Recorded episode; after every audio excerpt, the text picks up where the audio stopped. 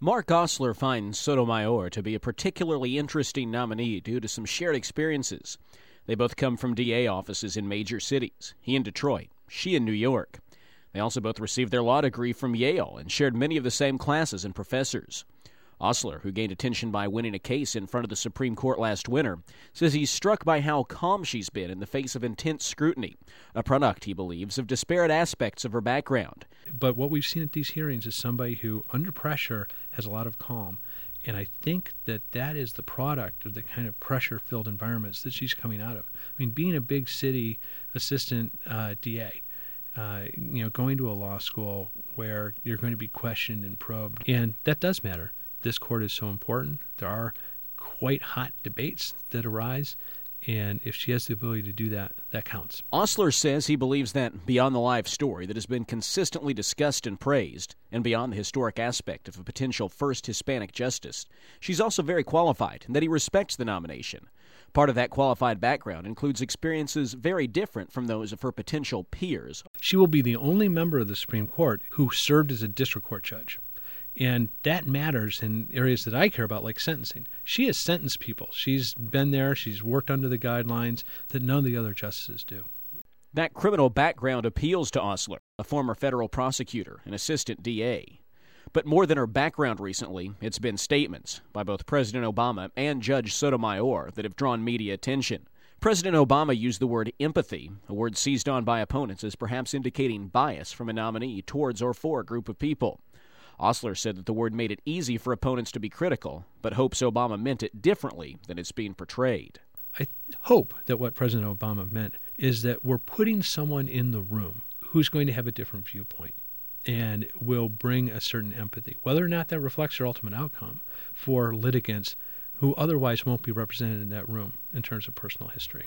Two other controversial quotes by Sotomayor were addressed by the nominee in testimony yesterday. One saying that a wise Latino woman could use her experiences to reach a better conclusion than white male judges. She said she meant it to inspire young people and that it was a bad choice of words. Another quote scrutinized by Senate Republicans came when she hinted that appeals courts were where policy is made, prompting fears that she would legislate from the bench. Sotomayor says her record indicates otherwise. I think if my speech is heard uh, outside of the minute and a half that YouTube presents and its full context examined, that is very clear that I was talking about the policy ramifications of precedent and never talking about appellate judges or courts making the policy that, um, that Congress makes. The hearings, Osler notes, are where politics and law mingle. The left and right approach the candidates from their unique angles, and opinions from either side can be somewhat predictable. But Osler says that, looking at her career and the decisions she's made, that, much like David Souter, the man she would be replacing, she could surprise people. Some people say that she's liberal on things like affirmative action and so forth, and that, that may well be true. I think largely is. But she's conservative in some other areas. And I think, for example, in criminal law, I wouldn't be surprised if once on the court, overall, she has a conservative record as a pro government record. Sotomayor's testimony winds down today with a chance she would wrap up tomorrow if any additional time is needed. But to a legal observer like Mark Osler, each hearing is part of a broader context. Republican grilling of Sotomayor, who is a near certainty to be confirmed, is designed to send a message for the next go round. But what it has an effect on is the next person to come through. It is going to matter the next time around. And what they're doing is they're signaling to President Obama is there's no easy choice. You're not going to be able to pick someone who is far out on the left and have it slide through. We're to we're to push back hard. When that next go round occurs, the court will certainly look different with the presence of its first Hispanic judge expected.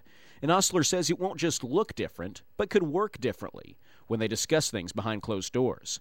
And that's why the nominee of a Hispanic is so important to the court and to that minority group in America. It's going to be different if we have a member of that group amongst amongst us. You know, that doesn't necessarily mean that there's improper empathy or something like that going on, but it may push away some of the bias against that group that otherwise would exist. And that is a legitimate reason that it's important that we have a Hispanic on the court and that this is a welcome move to many observers. For more on the Sotomayor hearings, stay tuned to All Things Considered and NPR.org. For KWBU News, I'm Derek Smith.